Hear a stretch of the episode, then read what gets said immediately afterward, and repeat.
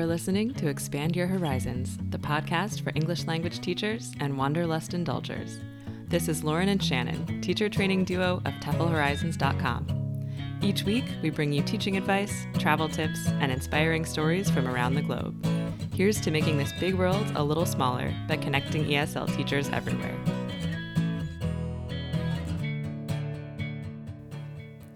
Hello, and welcome to this week's episode of Expand Your Horizons, the TEFL Horizons podcast. I'm Shannon, and I'm here with Lauren as usual. Hi.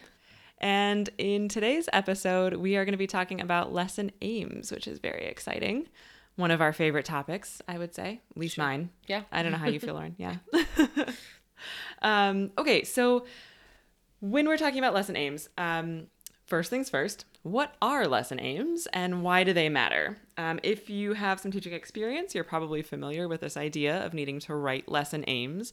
Um, but I think a lot of teachers, maybe not a lot of teachers, but I think it's tempting to see them as kind of a chore. But I really do think they're more useful than they get credit for. Um, so a lesson aim is basically just the objective for what you are going to achieve in your lesson. It's like your I almost like to think of it as making a bet, like what you're setting out to accomplish or what you're setting out to earn in the course of the lesson. Um, and so basically, you know, then going into the lesson exactly what your focus is, exactly what you're trying to do in that lesson. Yeah. That's a good Yeah. point. A good thing to keep in mind when you are thinking about your lesson aims is that um, even though you're writing them, the lesson aims are for the students and not for you. Uh, so you want to write those lesson aims with the students in mind, from the students' perspective. So what they will have accomplished by the end of the lesson, um, and not what you intend to teach them, which are can be two different things. Yep. Um, so yeah, so just uh, you know, when you're thinking about uh, setting up your lesson, what the students will have accomplished, uh, if you're writing your lesson your lesson aims down, uh, writing it from from the student's perspective. So by the end of the lesson, they'll be better able to do this thing. Um, yeah. Right. Yeah. And we tend to word it by the end of the lesson because that also gives us that sort of end goal or objective um, where, you know, we're thinking about what are the students going to be better at when they leave the, the, the class um, than they were when they came in to class. So that's why it's always by the end of the lesson. And then again, it's from the student's perspective because nobody cares what you're doing as the teacher. The only reason you're doing anything is to help the students be better learners. Yeah. Um, so it's going to be students will be better able to blah, blah, blah. Yeah, and I like to say better able to rather than able to as well because like really, you know, 45 minutes or an hour is not enough time to master, a, you know, a skill or a system that you're focusing on, but better able to I think is an achievable aim. Exactly. Um, if you've heard SWABAT before, you might have. That's another way that I've heard teachers abbreviate. Um, helps them remember. So SWABAT, students will be able to. Um, that's Yeah. yeah. Aims Yeah. are sometimes referred to in that way also. Yep. Um, right. Okay. So we're gonna we're gonna word our aims from the student's perspective. Um, the next thing is really just why these matter so much. Um, and for this, I always like to use an analogy. I heard this from a fellow CELTA trainer, so I'm just blatantly stealing her analogy, but I love it. I think it's perfect. Um, so I always say having having a lesson aim um, is kind of like getting a taxi to the airport, or the reason why we have lesson aims. Um, think about getting a taxi to the airport, right? So you hire a taxi to take you to the airport. It could be the nicest taxi you've ever been in, you know, the most luxurious, comfortable seats. Um, the driver could be the nicest person you've ever met.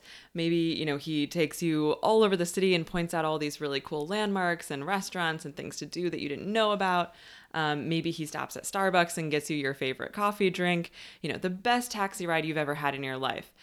However, if he doesn't get you to the airport at the end of the ride in time for your flight, he has failed at his job.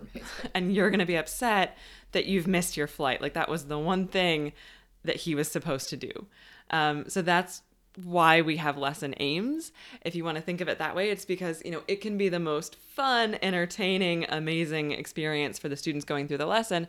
But at the end of the day, if they haven't actually learned the thing that you wanted them to learn, or they haven't actually gotten better at the thing you said they would get better at, um, you know, the lesson wasn't really successful. Right. It was enjoyable, um, but ultimately, you know, what were the students able like what did they get out of that other than just a good time that they could have had Yeah. you know going out with friends or something Yeah, I like that a lot. Actually. Yeah.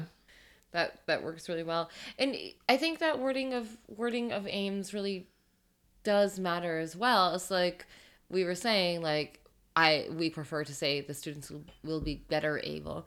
You know, uh, if you are in the practice of writing your aims down, I would say be careful with how you you word your aims. Um, so let's take the the skills aims for example.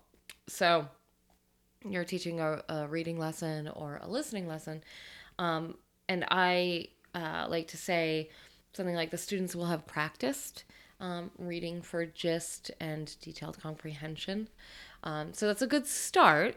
Um, so those are the two main things that I, you know, I feel the students will do in terms of reading, gist, and detailed comprehension. It's also important to note the context because, as we've talked about in uh, previous episodes, uh, context matters, uh, and it changes perhaps even the way that students read. Um, you know, the way we read a travel brochure is a very is very different to the way we might read uh, a, a newspaper article or the way we might read someone's personal diary or something like that. So uh, having the context there is important. So in uh, our last episode about uh, skills versus systems, um, uh, in tying up the the skills lessons that we've done, we talked about um, that moose lesson, the drunk moose. So just as an example, if you haven't listened to that episode, you can go back and listen. Um, the article's about a moose who got drunk on fermented apples. So the the reading aims would be the students will have practice reading uh, for gist and specific uh, no sorry detailed comprehension in the context of an article um, about a drunk moose um, and that sets it aside from the other reading lessons that they might do Yeah, and you'll notice in what Lauren said, you can get pretty detailed. You know, not just that students will have practiced reading, but students will have practiced reading for gist, or you know, have practiced skimming for gist, and also reading for detailed comprehension. So you can actually mention the type of reading that students will get practice with. Yeah. You can name the actual sub skills. Um, I'll link to our podcast episode on reading sub skills in case you're not sure what those are. good Yeah. Um, so uh, you will also so in our the last episode about skills, we talked a little bit about productive skills as well. Um, you can name you can word the productive skills aims similarly, like they will have practiced. Um, I tend to, I think probably Shannon tends to as well. Maybe uh, use different words there. I like to say that students will have developed their ability to write or to speak in the context of something um, or uh, so a speaking lesson uh, students will have developed their ability to speak in the context of um, uh, making uh, party plans Sure. Yeah, that's the example we gave, I think, when we talked about teaching a speaking lesson. yeah and then in a writing lesson i like to say that they will have developed uh, their ability to write and, and instead of saying in the context of you can just mention the type of writing they're doing right so they'll have developed their ability to write travel blogs or write um, Right. personal profiles or whatever the thing is that you're writing because as we've said before it's best to go into a writing lesson with a specific task in mind or text type in mind Yes, definitely. Um, so when we're talking about systems lessons, teaching grammar or vocabulary, it's going to be pretty similar. Again, from the student's perspective, um, students will have developed their use of, I like to say, or practiced using, and then you can say whatever the system or um, the system is. So if it's a grammar lesson, for example, it could be maybe it's a grammar lesson on the present perfect. Um, the aim could be students will be better able to use the present perfect, um, or students will have practiced their use of the present perfect. Um, if it's vocabulary, you can actually say what kind of vocabulary words they'll be practicing. So maybe you're teaching a lesson on personality adjectives, um, and you have eight different personality adjectives that the students are learning in that class. Um, you could say, you know, students will have developed and expanded their use of pers- personality adjectives, something like that. good yeah Um, so the wording here, it sounds kind of nitpicky, I know, but the wording here is actually sort of important. Um, definitely important if you're being evaluated on your lesson planning, like if you're director of studies or senior teachers, you know, checking your your lesson plans, and that's a thing that you're concerned about. Um, but just in general, I think you want to word these aims in a way that's actually achievable. So, for example, with the grammar lesson that I talked about, the present perfect, um, there's a slight difference between saying students will have practiced using the present perfect or developed their use of the present perfect, and students will know the present perfect. Um, if you think about how you measure that your aims have been achieved, it's through evidence. How do you get that evidence? In the practice activities. So, you know, if in the controlled and freer practice in your lesson, you hope that that you're going to see the students using the grammar that you taught them correctly. Um, if they're using it correctly, that indicates that you've achieved your aims, right, in that lesson. Um, but it's kind of hard to prove definitively that students know that grammar. Mm-hmm. Um, not as hard to prove that students have practiced that grammar or developed their use of that grammar. Like if they do the practice activities, you can prove that they've practiced. Um, so think about it that way. Uh, that's one thing with kind of tricky wording. Another thing that I'll sometimes see teachers do is word a grammar lesson aim like students will know the difference between the present perfect and the past simple. Which, like, okay, true. Um, but what does that mean in right. terms of their ability to actually use English? Um, I would argue that a lot of native speakers could not tell you the difference between the present perfect and the past simple because most native speakers don't learn terminology. Um, so just the fact that the students know the difference between those two tenses doesn't really mean anything in terms of what they can do with language. Um, so instead, you really want to keep it focused on their use of language, not just their receptive knowledge of language. Exactly. Um, just being able to identify names and tenses doesn't actually help them use English in a way that is helpful. Right. Um, so that's another thing to think about. And then finally, with the wording of aims, um, you really want to keep this focused on skills or systems. So, like, what particular skill or system are students going to be yeah. developing? And what I mean by that is you don't want to just list out the activities that students will do in the lesson. So I've also seen teachers write aims like um, by the end of the lesson, students will have completed a worksheet on XYZ, or by the end of the lesson, students will have had a conversation about right. XYZ, which, like, okay, yes, yeah. You're almost there, right? But, like, what is the point of them having a conversation? Well, the, the point is because you want them to practice their speaking fluency. So right. that's actually your aim developing speaking fluency, not having a conversation. Having a conversation is part of the procedure. Right? Like, like, that's what, what they do doing. to develop yeah. their speaking fluency. Right. Or same with, you know, students will have filled out a worksheet on the present perfect. Okay, yeah, but the whole reason they're filling out the worksheet is to practice using the present perfect. So that's the aim. The worksheet is just something that you're going to do to get there. Yeah.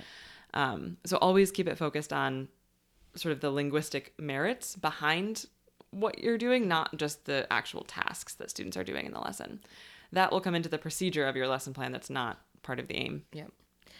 Up until now, we've been talking about the main aims of the lesson, so the focus of the lesson. But uh, if you've been listening to our previous episodes, you know, often we talk about uh, how lessons don't stand alone, right? So, very often, uh, skills lessons, so reading, writing, listening, speaking, will be coupled with something else.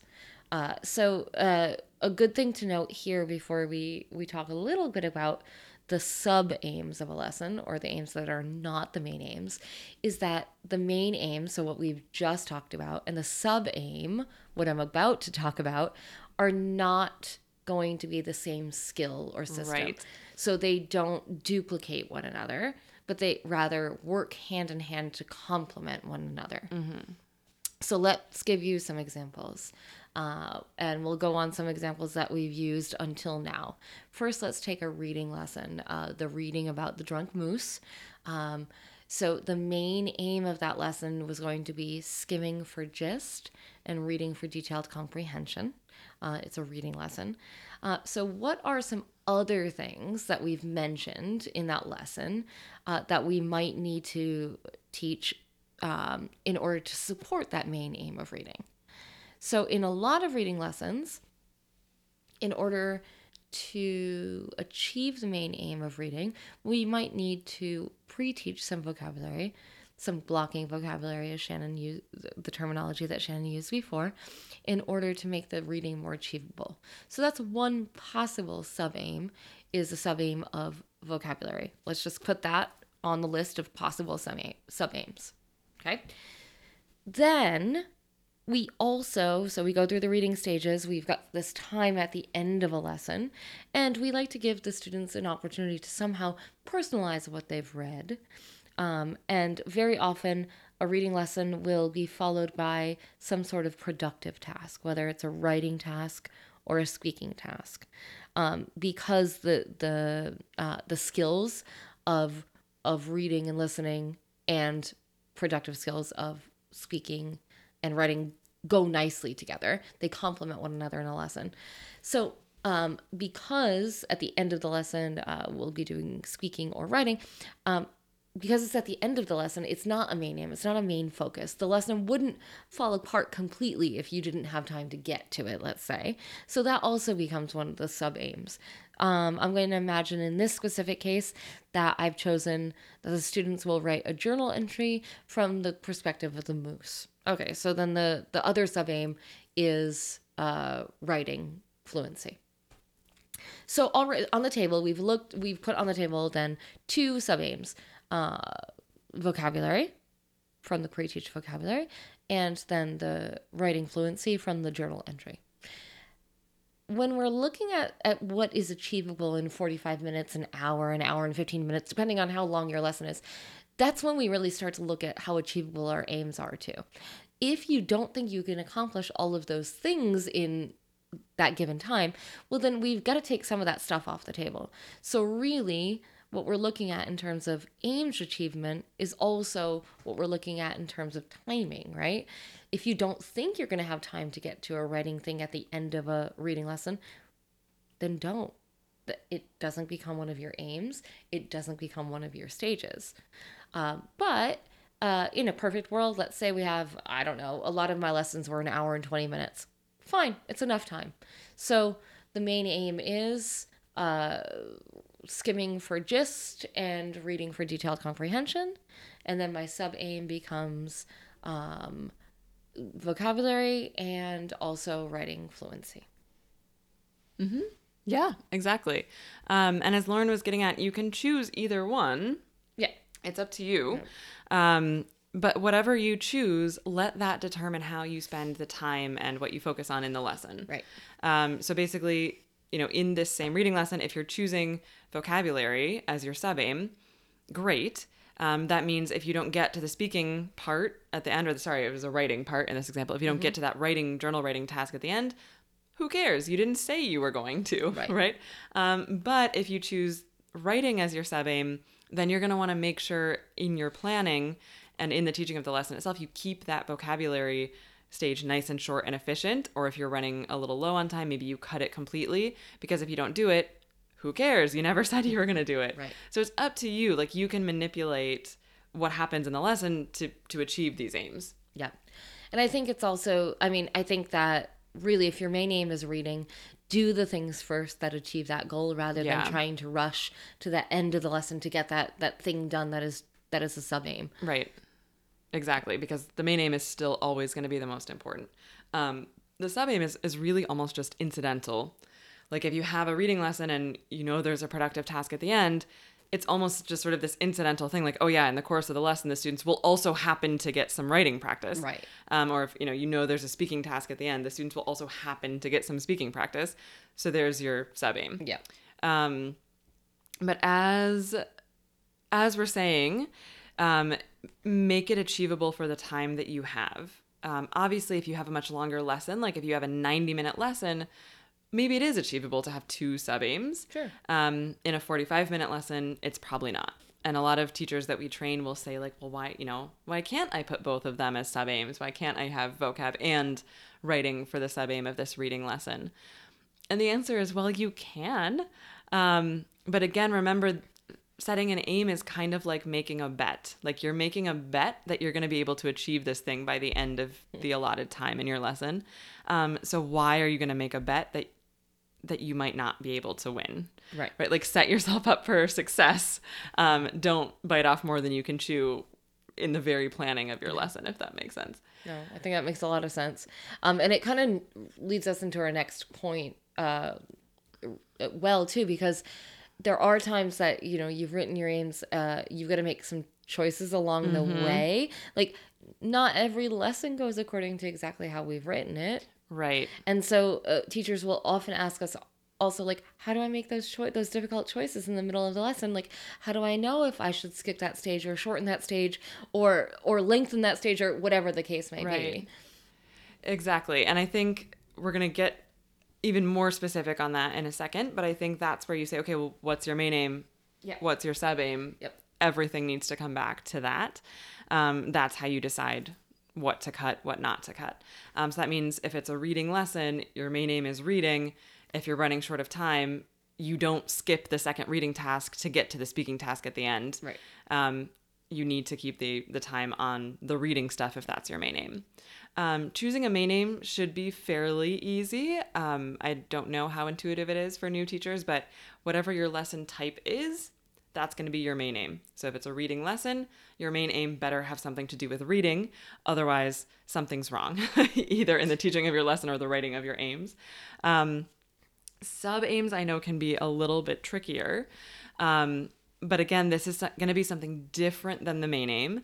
So, a mistake I see teachers making is writing an aim, for example, like um, main aim, students will have practiced meaning and form of the present perfect.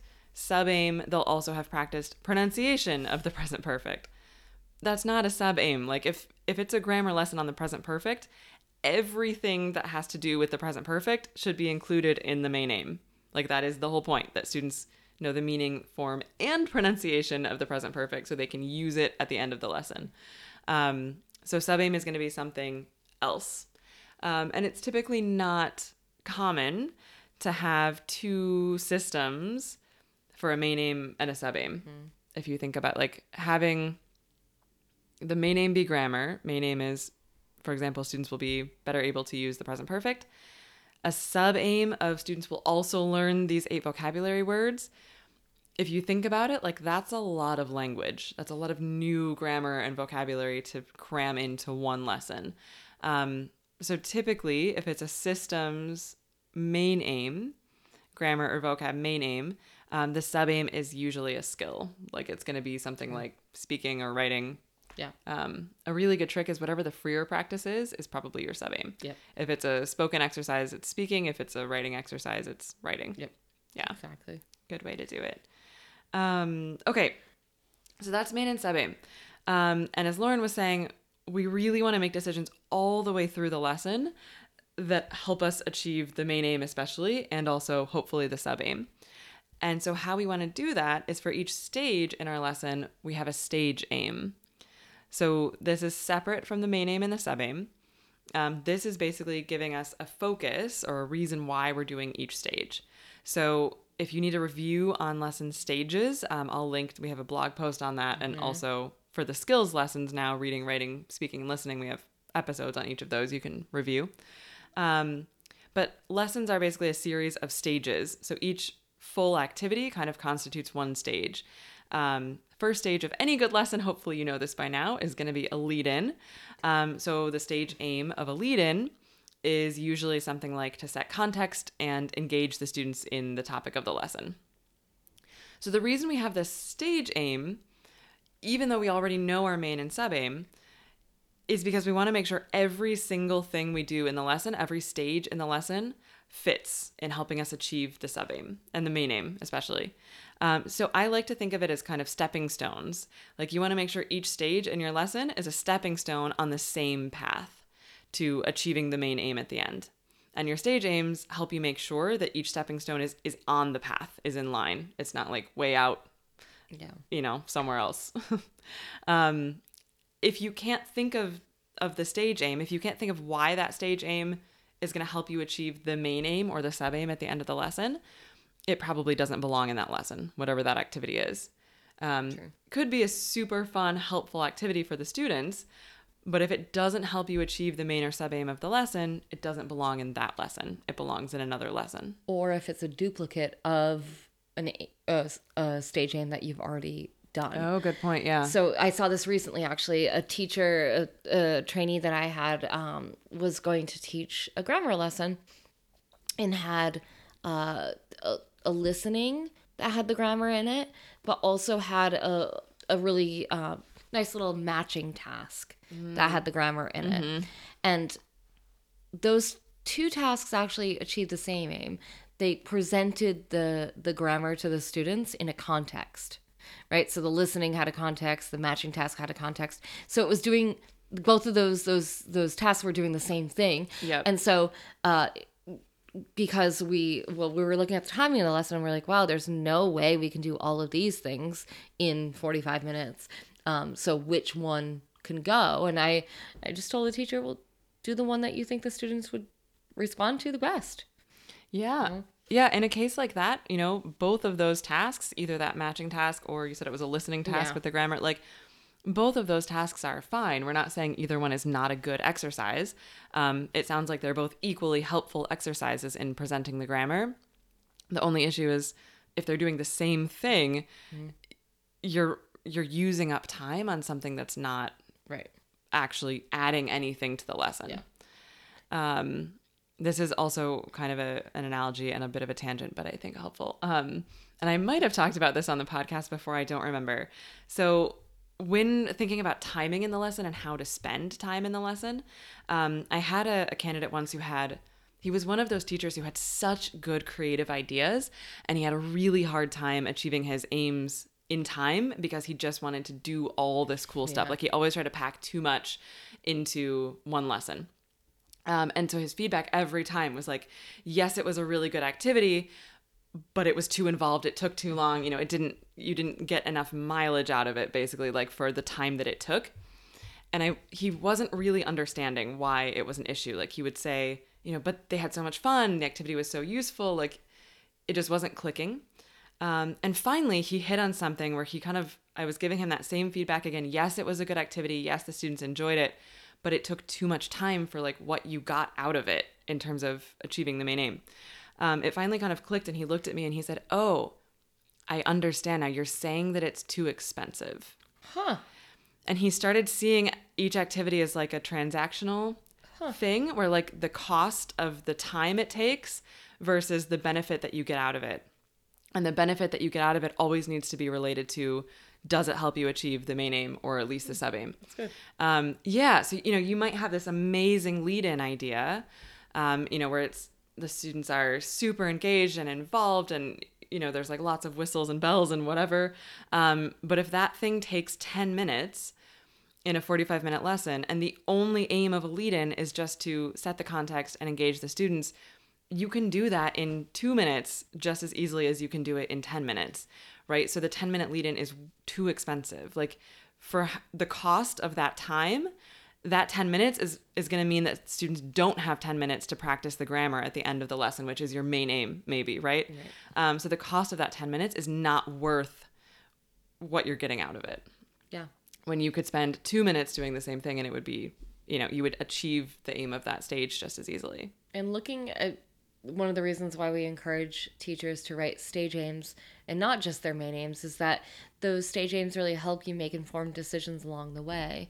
So if you're looking at that, the lead in example is such a good one. If you're looking at the aim of a lead in, which is to engage students, you know, at, to in the context and to raise interest, um, you really need to ask yourself like well is that achievable in two minutes versus 10 yes you know versus like we get to the end of the lesson and you want your students to practice the grammar and they only have two minutes left is that achievable? Right. Not it's not. And so looking at those stage aims can really help us make informed decisions along the way. Um, if the the aim of the stage is to focus on accuracy then if a bunch of errors are coming up in that stage and i look back at the the stage aim i'm like oh yeah the focus is accuracy i better correct these errors right away versus the stage aim being fluency, like the students, you know, I want the students to practice their speaking fluency and have a conversation, um, then I might not uh, correct the errors right away because the uh, the the focus is ac- is fluency. Sorry, so those those stage aims really help to anchor us as teachers too, and and help us make more informed decisions. Exactly, and you can see if you listen back, for example, to our um, episode on, let's say, teaching a reading lesson you can kind of see how every stage in that lesson, every point in that lesson, somehow contributes to achieving the main aim of developing students' reading. Mm-hmm. So, you know, why do we need to set context in the lead in at the beginning of the lesson and engage students in the topic? Well, because they need to to become engaged in whatever the topic of the reading thing is going to be. You know, whatever text they're going to read later on in the lesson, we want to make sure they're ready for that. Mm-hmm. So getting them engaged in that topic is going to help kind of warm them up and prepare them, you know, sort of um, help them make associations in their minds, what they know about that topic already. In doing that, it's going to make the reading easier later on. Um, if another stage in that lesson is doing a vocabulary pre teach, again, I'm not doing that because I really want them to learn these vocabulary words. I'm doing that because I think those words might be hindering words that are going to hinder them in the reading tasks. And so everything is, again, geared towards helping with the reading stuff. So it really does kind of help you make sure everything is in line with what you're achieving overall. Yeah, and for those of you who are thinking, well, you know, I don't handwrite a lesson plan for every single lesson I write. That's okay, you know. Yeah. When we're talking about writing aims, we are also th- talking about thinking about sort of that goal of the lesson and what you want students to achieve by the end of the lesson. Even if you're not writing writing your aims, and even if you're not being evaluated teaching this lesson, it's really important to go uh, into the the class with that in mind like what you want students to have accomplished by the end of the lesson mm-hmm. simply because you want to know if they've done what you've kind of set out to do that day right right exactly i think it's um, if we think about something like the CELTA course, where you know it's very obvious that students are sorry, teachers, teachers in training are being assessed on their ability to achieve their lesson aims in a very set amount of time. Like we are watching the clock as trainers. We're looking at their lesson plan. Um, we are literally grading teachers on whether or not they can achieve a certain amount of stuff, a certain amount of material, achieve these aims in 40 or 45 minutes. Um, then it becomes very clear why main aims are important, stage aims are important, mm-hmm. because the teacher is being evaluated. Um, but if that's not the case, if you're not in a training course anymore and you're just teaching in your real life, um, I think it's easy to sort of say, why is this so important? Like, why why are you beating this into our heads that like I have to have a main aim, I have to have a sub aim, I have to do all this stuff and manage my timing in such a way that I make sure I achieve them. But if you think about it, like, how else do you measure the success of your lesson, of your teaching? Um, if at the end of a whole course, you can't look back and point to okay this was a grammar lesson and i know that i achieved that aim. This was a reading lesson i know i achieved yeah, that aim. yeah. like it's it gets really hard to measure what students have actually achieved in your class in the course of them studying with you. Yeah absolutely. Yeah. It's true. Uh yeah and going back to shannon's taxi analogy too like that that works really well right? They it might be the best taxi in the world the you know the best taxi driver but like if you don't get to the airport on time well you've missed your flight Right. Um, so I think that work that actual analogy was perfect. And for teachers, you know, once they leave a training course and they have their own classroom, um, I it's tempting to start to think like, well, you know, it's not a big deal. Like if I don't finish the reading activities in my reading lesson today, I can just pick up where I left off tomorrow mm-hmm. or in the next class. Um, okay, yeah, maybe theoretically, yes, you could do that. Um, but then that's going to eat into whatever you've planned for the next class. Mm-hmm. So then the next class, you're still making up the reading exercises from the previous class. Um, and then you don't have time to get to the grammar that you'd right. planned for that day. And then pretty soon, you know, before you know it, you're really behind on the syllabus. Mm-hmm. And every lesson has just been this sort of scattered, not super cohesive you know you just did whatever you had time to get to that day and it was half of yesterday's stuff and half of today's mm-hmm. stuff and um, it just gets really messy yep. and uh, again really hard to measure what students have achieved if that's the way that it's going some of you also might already be teaching in schools where uh, you are um, asked to write your aims on the board for the day Um, a lot of our uh, our former trainees have told us this that like well we actually write you know the goals for the lesson on the board. That's great. So if you are working in in a place like that, just a, a little friendly reminder, we want to make the things like if we are writing a student goal on the board, write it in a way that is student friendly, so they don't need to understand what skimming for gist is, for example. Right. you know that. Right. So Students reading don't need to know that. right. Reading for the general idea uh, is fine. um, so uh, if you do write your goals on the board, great. I think that you know that is definitely one way to approach a lesson and to ensure that students are achieving what you'd like them to achieve. Um, but do write try to write those in a student friendly way. Yeah, really good point. Um, and just to clarify, because I feel like this is something that comes up in lesson planning. So when we work with with teachers in training on planning their lessons, and when we have to give some constructive feedback on things that might not fit into a particular lesson, you know, the ten minute lead in, for example, that's a super fun creative idea. Um, sometimes when I first give that feedback, the teacher in training will will sort of take it as like, oh, so you're saying that's a bad activity. Like I don't understand. It seems like it's going to be so fun, so useful um, you know, why are you saying that's a bad activity? And we're definitely not. Um, it sounds like a great activity, I'm sure. The point is that it just might not fit in that particular spot in that particular lesson. Um, and so that should help you maybe let go of some of those amazing ideas that you have. Um, it might be a really amazing activity idea, and that's great. It, that it is like we don't need to discount that. It just might not fit in every lesson. Like it might not fit in that particular lesson. No big deal. Let it go. Put something else in that spot that does help you achieve your main aim, and then use that activity in a lesson where it, it fits mm-hmm. um, and you actually get the most out of it. Yeah, I think that's a really good point. Like that lead in idea might be a really good productive task idea yeah. for the end of the lesson where you have 10 minutes to do speaking stuff. You know, I, uh, for those of you who have been listening to the podcast from early on, Shit and I had have uh, talked about like how we began teaching and stuff like that. When I first started teaching, I, I didn't have a CELTA. And so when I was introduced finally to these things called frameworks, right, these steps that we take in order to achieve a certain aim or a certain, certain uh, lesson type, I was so relieved because yeah. it was like, oh, wait, oh, so, okay, so that's how you do it. Because I, I did have very creative. I, I was the teacher that Shannon's just now talking about. I was that person. I had all these great ideas and didn't know where to put them uh, because I didn't I didn't know how to structure them or, or link them together somehow in order to achieve or in order to to make a more achievable path for the students to achieve that aim. And so I was like, oh, thank goodness we have this thing called a framework. Um, and it was, you would think that it would be limiting, but for me, it was so freeing. Yeah, it really is because then you know what you need to achieve. You've got a ton of different ways you can get there. Yeah. Um, but you're not just sort of starting from scratch and trying to cobble together all of these random activities that are fun, but then at the end of the day, you know, what are students concretely better at?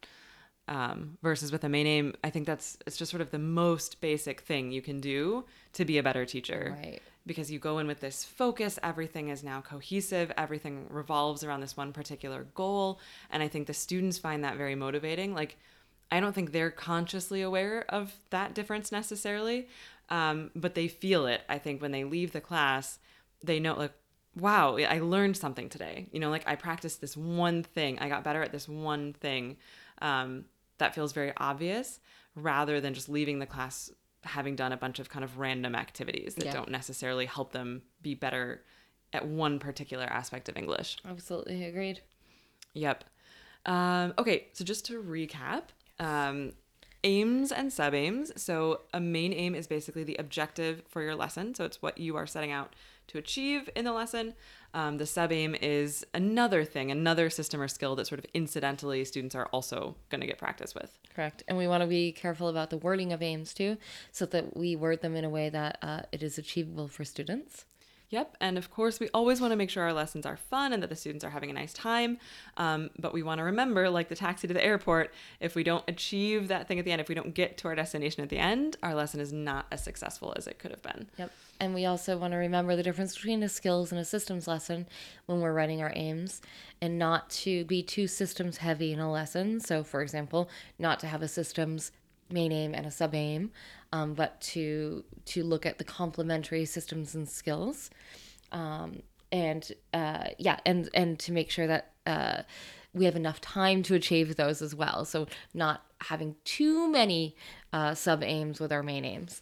Exactly. And I don't think we said this before, but also, um, obviously, in a whole course, you're going to have different kinds of lessons. So if, you know, yesterday's lesson was a systems lesson with a systems main aim, maybe the next one is a skills lesson with a skills aim. So you don't have to feel like, you know, because you're teaching a reading lesson one day, it means the students aren't getting any grammar. Like they'll get that in the next lesson. Exactly. And if you're like me, uh, you know, uh, the type of teacher who benefited from a little bit of structure in lesson planning, um, it, each lesson type has a framework. We've talked about this in the past. And each of those stages have aims, which really help us as teachers make informed decisions about uh, the uh, things that might come up unexpectedly in class. Exactly. Knowing what those aims are really helps you manage your timing and make informed decisions about what to cut or what to extend or how to deal with those problems.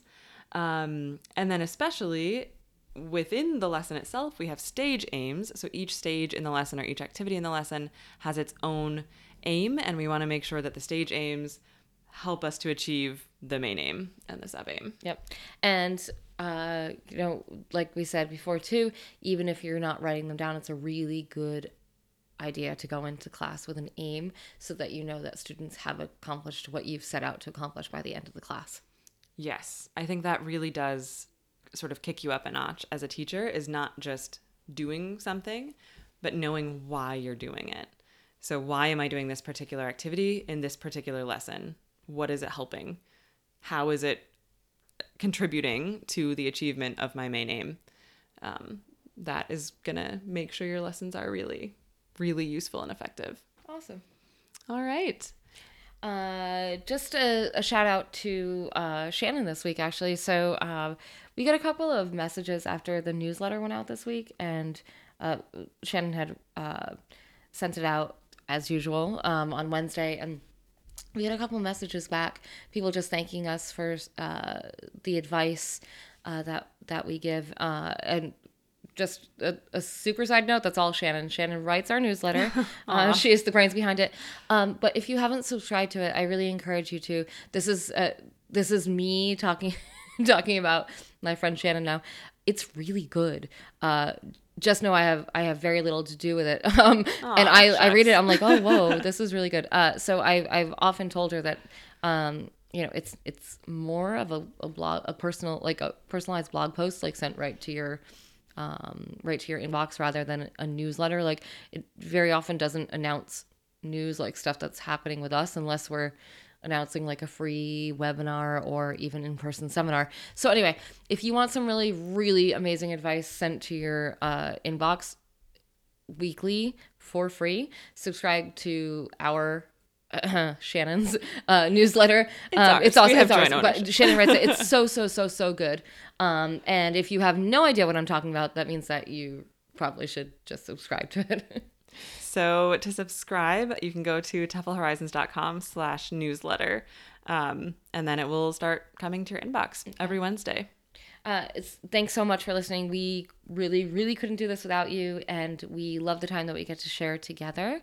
Um, if you have any comments, uh, if you have Yeah. any suggestions, we'd love. Questions. Yeah, we'd love for you to send us a little comment. You can comment. But I don't know how it works. yes, you can comment below. So on this post, if you scroll down, there's a comment box. Um, you can type right into this post, um, or you can always email us at info at teflhorizons.com. Um, if you get the newsletter, that's the address that it comes from. So you can just really hit reply, super easy, and say whatever you want to say. Um, you know, not being in the classroom as much means that we don't get to interact with people as much, with our teachers as much, and we really miss that. So, um, you know, you're not bugging us if you reach out. We absolutely love mm-hmm. hearing from you. It mm-hmm. makes us feel like we have this, you know, really human connection like we're used to having in the classroom. Absolutely. So thanks so much for being part of our community, Absolutely. and have a great week. Until next week. Bye.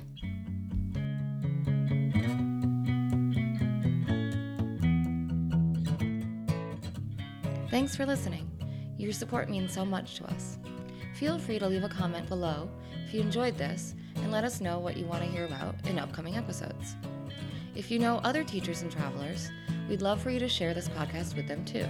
And tune in this coming Tuesday for our next episode. Until then, you can find us at TEFLHorizons.com. Let's keep making this big world smaller by expanding horizons.